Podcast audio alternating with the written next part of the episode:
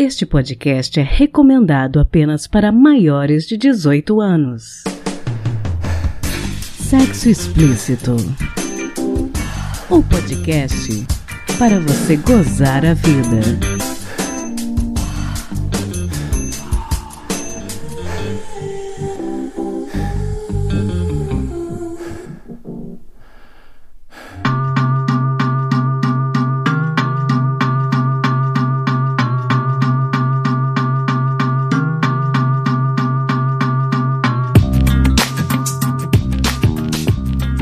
Taradinhos, taradinhas e taradinhas. Aqui quem fala é Priscila Armani, sempre buscando trazer informação com uma pitada de excitação para você. Hoje vamos conversar novamente com o Rodrigo Torres para que ele responda algumas dúvidas de vocês. Tudo bem, Rodrigo? Tudo bem, Pri. Tudo bom? Como é que estão as coisas? Tudo tranquilo. Para quem ainda não te conhece, conta pra gente um pouco a respeito do seu trabalho na Sextima. Bom, eu sou psicólogo sexólogo, especialista em terapia sexual e eu e a minha sócia e parceira de vida, minha esposa, a gente resolveu, ela é psicóloga, terapeuta de casal, e a gente resolveu montar a Sexoestima como sendo um espaço para atender tanto individualmente quanto em casal pessoas com problemas tanto nos relacionamentos quanto na vida sexual e no comportamento sexual. Então a Sexoestima tem esse intuito de trazer os dois vieses de um relacionamento de um casal, seja ele homo, hétero, bi, trans. A gente trata todo mundo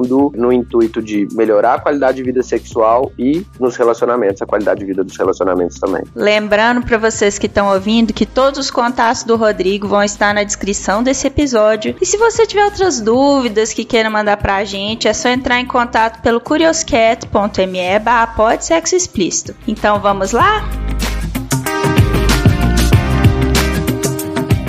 A primeira pergunta, ela é um pouco peculiar, eu achei. A pessoa deixou no Curioscat o seguinte: pessoas tímidas podem se relacionar? Eu acho que é um tímido querendo umas dicas, doutor Rodrigo. Claro que sim, né? É interessante falar para os tímidos que também existem tímidas, né? Então, se ele é um tímido e está procurando uma, tím- uma, uma outra pessoa, talvez se ele encontrar uma tímida, ele já tem um, um assunto de afinidade, né? Que é a timidez dos dois. É, e vice-versa, se ele for uma mulher também, procurar um homem tímido, talvez seja uma, um caminho. Na realidade, a timidez diz mais da autoestima da pessoa do que necessariamente de um traço de personalidade ou do caráter da pessoa, né? Então, para psicologia, a gente não consegue trabalhar com você é isso ou você é aquilo. Na realidade, a gente trabalha com a ideia de que a gente está assim. Então, uma pessoa que está tímida, ela pode deixar de estar tímida se ela desejar. Então, ela pode buscar autoconhecimento, ela pode buscar um monte de coisa para deixar de ser tímida. Mas é lógico que ele pode se relacionar mesmo sendo tímido. Uma coisa não influencia na outra. Vai ser um pouco mais difícil, talvez no início, mas ao longo do relacionamento você vai ganhando intimidade e a timidez deixa de ser um, um problema, né? É, às vezes tem alguma estratégia do tipo entrar em redes sociais que tenham mais afinidade com os hobbies dele, alguma coisa assim, né? Exato, é, buscar afinidade. De repente a afinidade você encontra em pessoas que são tímidas também, já é um assunto em comum que você tem com outra pessoa. Mas é isso mesmo que você falou, né? É, se eu sou tímido, hoje em dia com a internet é muito mais fácil você conseguir se relacionar mesmo sendo tímido, né? Você conseguir conversar, iniciar uma conversa ou iniciar um relacionamento mesmo sendo tímido, a internet facilita muito. Então você precisa buscar uma rede social de relacionamento ou uma rede social de relacionamento que tenha a ver com você, ou até mesmo uma rede social normal e, e ali tentar buscar assuntos e afinidades com outras pessoas. Bom, a segunda pergunta, ela é uma pergunta que eu acho que tem uma dúvida que muitos homens apresentam em algum momento da vida. O rapaz diz assim: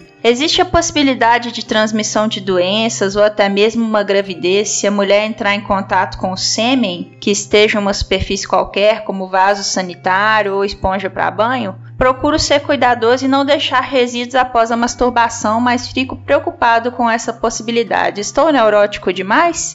E aí, doutor Rodrigo, o que, que você acha disso?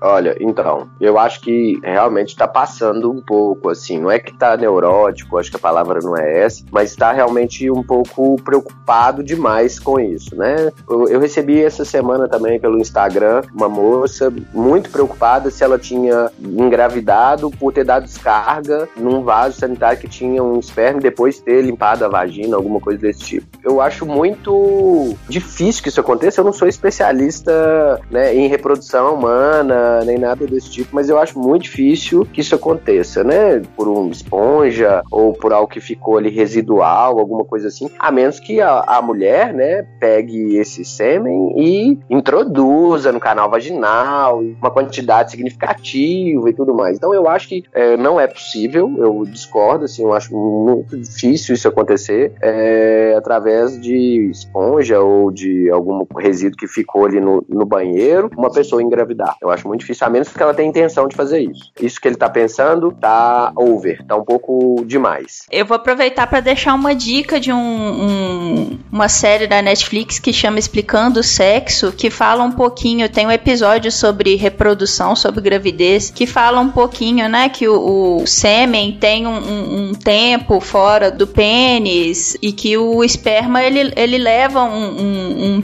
um certo esforço pra subir pelo canal vaginal. Existe esse mito, né, de que é, é simples, é fácil pra você engravidar, mas não é tão simples assim, né? Não, a gravidez é um milagre na realidade. Você tem milhões de espermatozoides que são ejaculados do pênis, e nesses milhões, pouquíssimos são funcionais, e os funcionais têm que vencer muitas barreiras pra chegar até o óvulo. Então, isso ejaculando dentro da vagina. É lógico que é um milagre, mas nós temos milhões de pessoas fazendo sexo, então isso se torna um negócio muito mais fácil de acontecer, muito mais provável de acontecer. Mas a gravidez em si, a fecundação do óvulo, né, é muito difícil, demanda muito do espermatozoide, né? Ele precisa ter uma cabeça é, específica e um corpo bem nadador para isso, ele precisa vencer a barreira, as barreiras, então a gente sabe que na cabeça do espermatozoide tem uma enzima específica para quebrar algumas barreiras do óvulo, então é muito detalhe num contato. Sim, o espermatozoide vive cerca de até quarenta e oito horas fora do corpo do homem, porém em condições muito específicas de ambiente, então ele precisa estar num ambiente úmido, num ambiente quente, tem toda uma, uma, né, uma estrutura pro, pro espermatozoide sobreviver fora do corpo. Bom, a próxima pergunta, acho que ela é uma pergunta que muita gente deve estar se fazendo nesse momento. O anônimo escreveu assim: essa quarentena está me matando.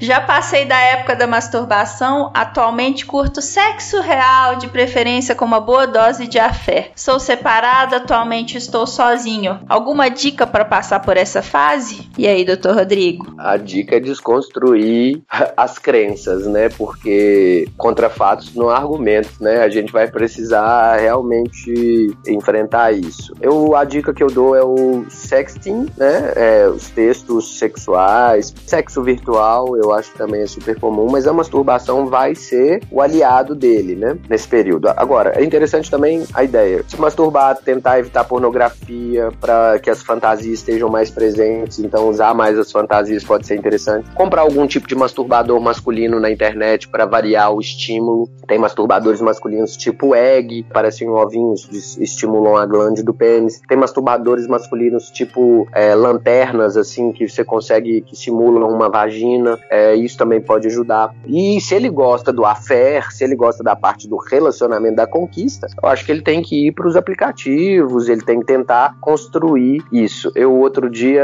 um paciente me contou uma coisa que eu achei super interessante, que foi, ele marcou um encontro, ele falou, ó, já que a gente não vai poder sair para tomar uma cerveja, alguma coisa assim, que tal se a gente se encontrasse no supermercado de máscara, né? Tipo assim, pelo menos pra gente se ver, se dar um oi e começar essa relação que já tá bem íntima no virtual. E aí eu achei que foi uma alternativa bem interessante de tipo assim, você lá, eu aqui, mas a gente pode pelo menos se ver e a gente, mesmo que a gente não se abrace, a gente tá se vendo. Mas eu acho que o caminho é, é relacionar pela internet. Agora a gente tem que entender e, e ser grato que a gente tem o privilégio de ter isso agora, né? Porque se fosse em outro momento a gente não teria nem isso. Então é, a gente tem que usar as ferramentas possíveis, né? Não tem muito como fugir. É, quando o pessoal passou por isso na gripe espanhola, não tinha nem a possibilidade de você mandar uma mensagem de texto, né? Não tinha mais ou menos uma carta, mas o correio não funcionava, né? É, bom, A próxima pergunta, a pessoa classificou isso como fetiche. Eu não sei se é exatamente a classificação certa. Segundo essa pessoa, aquele desenho Dragon Ball Z pautou a puberdade dela. E aí ela queria saber, usando aquela palavrinha, né, se é normal uma cena vista num desenho na infância ou na puberdade pautar os seus fetiches com tanta intensidade. Aí ela descreveu o personagem do desenho e falou que algumas das pessoas com quem ela se relaciona têm algumas características físicas parecidas. E aí ela queria saber se isso é, entre aspas, normal. Não gosto dessa palavra, né? Você sabe bem da palavra normalidade. Eu acho, se é comum ou não, eu acho que é incomum, né? Incomum você projetar nos homens um personagem de desenho animado da sua infância. Porém, se esse personagem te atraiu, porque o seu cérebro se conectou com algumas coisas que são importantes e atraentes pra você. É individual isso. Eu não posso normatizar a sexualidade do outro, né? E achar que existe um padrão ou um modelo de sexualidade que deve se seguir. Eu discordo disso, não é a minha forma de trabalhar, então eu não faria isso, eu não normatizaria nada. É dela, é individual dela, o cérebro dela desenvolveu isso, não faz mal a ela, não agride a ela, não ofende a ela, não consideraria nunca um fetiche, não acho que seja um fetiche, eu acho que é simplesmente do ponto de vista que ela se atrai, então ela se atrai por traços desse indivíduo que ela viu muito na infância e idealizou, o cérebro dela foi construindo idealizações, romantizou, refletiu como seria, projetou, e aí o cérebro dela foi construindo esse conhecimento que é único dela. Eu não vejo problema nisso porque não faz nenhum mal nela, então seria normativo demais dizer se é certo ou se é errado, é dela e ponto, não faz mal, então não tem por que ela ficar preocupada. Eu acho que aí talvez entra um pouco de dúvida da pessoa, né, sobre o que que é um fetiche, né? Pois é, fetiche na realidade é uma parafilia, né, é um comportamento sexual que na realidade quando a gente caracteriza fetiche, a gente caracteriza que tem vários tipos de fetiches, né, a gente caracteriza que a pessoa só se excita daquele ponto de vista ou aquilo é a única forma de excitação dela e que também tem a ver com algo muito incomum e que se ela for pro sexo de outras formas talvez não tenha tanta graça ou coisas desse tipo. Então para ser caracterizado um fetiche precisa passar por vários crivos até que você realmente identifique que aquilo é um fetiche. É só porque ela se atrai afetiva e sexualmente por homens parecidos com um personagem do desenho que ela viu a vida inteira, não chamaria isso de fetiche, não. Eu acho que ela também pode se atrair por pessoas, por seres humanos que não têm as características que ela está dizendo, mas que são seres humanos, né? Então, se ela tem capacidade de atrair por outras pessoas e, e tudo mais, eu nunca consideraria um fetiche, não. Bom, agora para nossa última pergunta. A pessoa escreve assim: às vezes me sinto muito mal ao lembrar de coisas que minha namorada disse que fez antes de me conhecer com outras pessoas. Embora eu saiba que isso é passado, eu fico muito chateado por saber que ela teve capacidade de fazer tal coisa, que eu acho que foi errado. Já tentei conversar com ela diversas vezes, ela fica com raiva de mim por tocar no assunto. Existe alguma coisa que me ajude nessa situação? Um pouco subjetivo, né, doutor Rodrigo? É, mas quando eu falo disso, eu tenho uma forma de enxergar isso, que isso não é nada mais do que uma crença. Então, por exemplo, se ele é, mudar o ponto de vista dele e não mudá-la, né, ele não vai conseguir mudar o passado dela, não tem como. É, não falar disso não significa que ela não tenha feito. Quase que os, se os olhos não veem, o coração não sente, né? Mas se os ouvidos não ouvem, o coração não sente. Tudo bem, mas eles já trocaram essa ideia, eles já conversaram sobre isso. Então, o que eu sugiro pra ele é entender que a mulher que ele se relaciona hoje, ela é fruto disso que ela viveu. Ela só é quem ela é por conta das experiências que ela teve. Então, se ele a ama, é porque ela teve essas experiências também. Se ele mudar a perspectiva, se ele mudar o ponto de vista e começar a entender que a mulher é assim, exatamente porque ela viveu essas experiências, talvez ele fique mais leve com ela em relação a isso tudo. É, e a mesma coisa vale também para as mulheres, né, que estiverem ouvindo. Às vezes se relacionam com um parceiro que já teve várias namoradas e aí se sentem inseguras, isso não significa, né, que a pessoa não vai ser capaz de se comprometer com você. Pelo contrário, né, na realidade é uma escolha que a pessoa faz ficar ali. Eu acho que é importante que a gente entenda, gente, que a gente não controla o outro. O outro estar ao nosso lado, ele está porque ele quer, não porque a gente quer que ele esteja. Claro que a gente tem que querer também, mas é, é um ato voluntário se relacionar. Então eu penso que não adianta ficar tentando controlar o incontrolável. Se ele escolheu ficar com você, você precisa confiar de que ele não vai te trair ou te trocar, ou coisa desse tipo. Isso faz parte da sua escolha de ficar com ele. E aí, essa ideia de porque ele teve várias parceiras significa que ele continuará tendo, não concordo com isso. Se ele teve várias, é porque até agora ele não encontrou uma que ele conseguisse ficar mais tempo com ela. Se é que é isso que ele quer, e ela precisa verificar com ele se é isso que ele quer. Ele precisa dizer do desejo dele, se ele quer se relacionar com múltiplas mulheres ou se ele quer se relacionar com ela só, só com ela. Então, eu acho Acho que é importante no diálogo, na comunicação, esse casal entender isso melhor. Mas o fato de eu ter tido experiências, isso me define? Ou diz que eu sou isso ou que eu sou aquilo? Eu acho pouco provável, porque as minhas experiências, elas me ajudam a construir quem eu sou, mas a minha essência, minha honestidade, meu caráter, minha lealdade, isso tudo tá ligado aos meus valores e não necessariamente ao meu comportamento do passado. Bom, eu concordo demais. Rodrigo, qual o seu conselho? Conselho pra gente gozar mais a vida? Olha, eu acho que a comunicação livre, comunicação sincera, comunicação honesta, esse é um segredo da, de uma sexualidade saudável. O autoconhecimento, né, você se conhecer, eu acho que isso é fundamental, porque você precisa saber a seu respeito, e, e o autoconhecimento ele vem quando a gente para de se julgar, né, de se criticar e de tentar normatizar e tentar ser igual a todo mundo, né? Eu acho que a honestidade de olhar pra dentro sem juízo de valor é uma das coisas que melhora muito a vida sexual de uma pessoa. E comportamentos em direção ao prazer e à excitação e à busca dessas sensações que sem elas o sexo não existe, né? Ou não funcionaria. Essas três coisinhas, comunicação, autoconhecimento e o comportamento, eu acho que são uma combinação muito boa pra gente gozar, principalmente na quarentena. Fantástico. Bom, onde que a gente te acha na internet? Podem me encontrar no Instagram, arroba sexólogo Rodrigo Torres. Eu também tô no Instagram, no arroba Sextima. No Facebook, a gente tá lá também. Temos página no Facebook, no Twitter, no LinkedIn ou pelo nosso site, sextima ponto com ponto b r. Lá tem um blog bem legal também que a gente escreve toda semana alguma coisa interessante pra vocês lá. E o doutor Rodrigo tá fazendo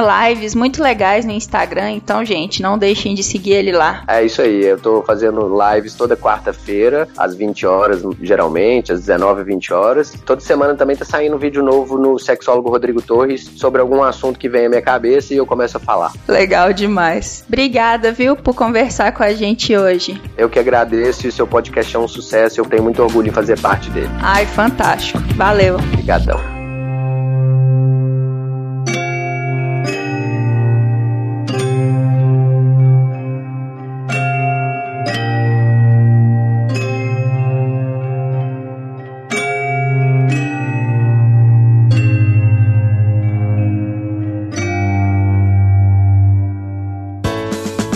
Se toca.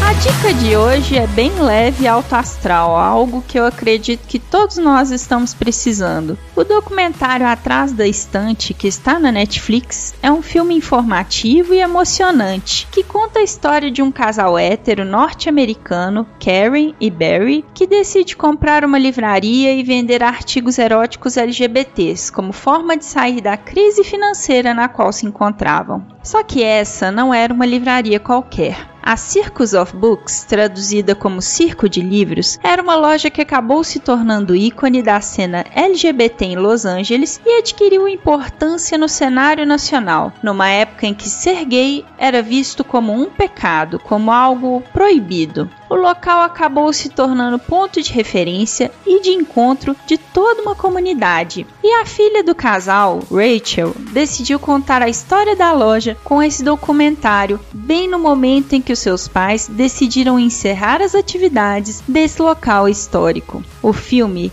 tem a produção de Ryan Murphy, magnata da televisão norte-americana, conhecido pelas séries de sucesso Glee e American Horror Story. Vale mencionar também que a cineasta conseguiu a proeza de entrevistar Larry Flint, o que é bem interessante. Fica então a dica, Atrás da Estante, documentário de dois mil e vinte, que está na Netflix.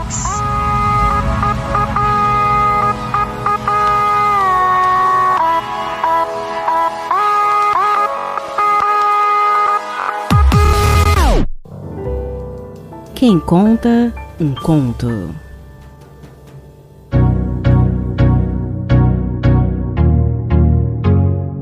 Hoje a gente tem duas participações bem especiais, tanto na redação quanto na gravação do conto, que vocês vão ouvir agora. São duas ouvintes queridas, a Isabela Santos, que redigiu e me enviou o texto chamado Aquela Fantasia Louca, e a Thais Mendonça, que emprestou a sua bela voz à heroína dessa história, que vai aquecer o seu dia. Mais um conto original para vocês, com exclusividade. E lembro a todos que estou em busca de escritores e escritoras, narradores e narradoras. E se você que está me ouvindo tiver interesse em participar, só me mandar um e-mail em sexo explícito podcast arroba gmail ponto com com o seu nome e dizendo se quer mandar o seu texto ou narrar. Beleza? Aguardo você então. E fique agora com o nosso conto de hoje.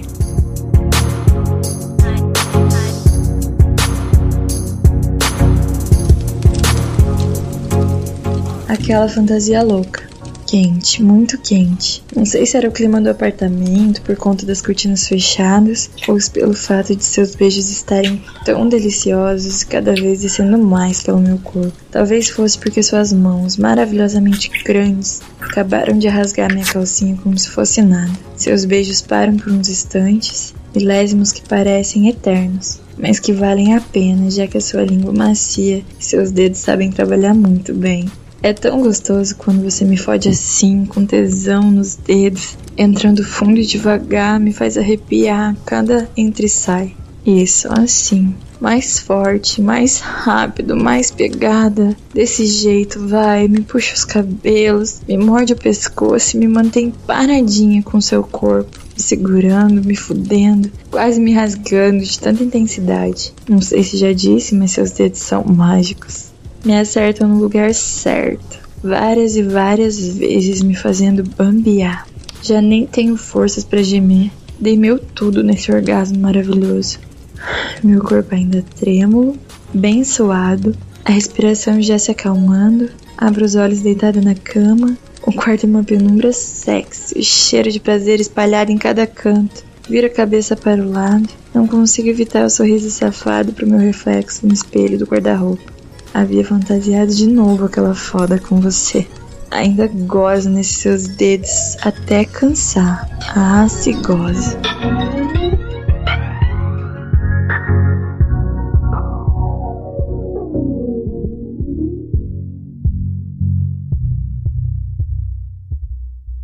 Leo Mogli Edições.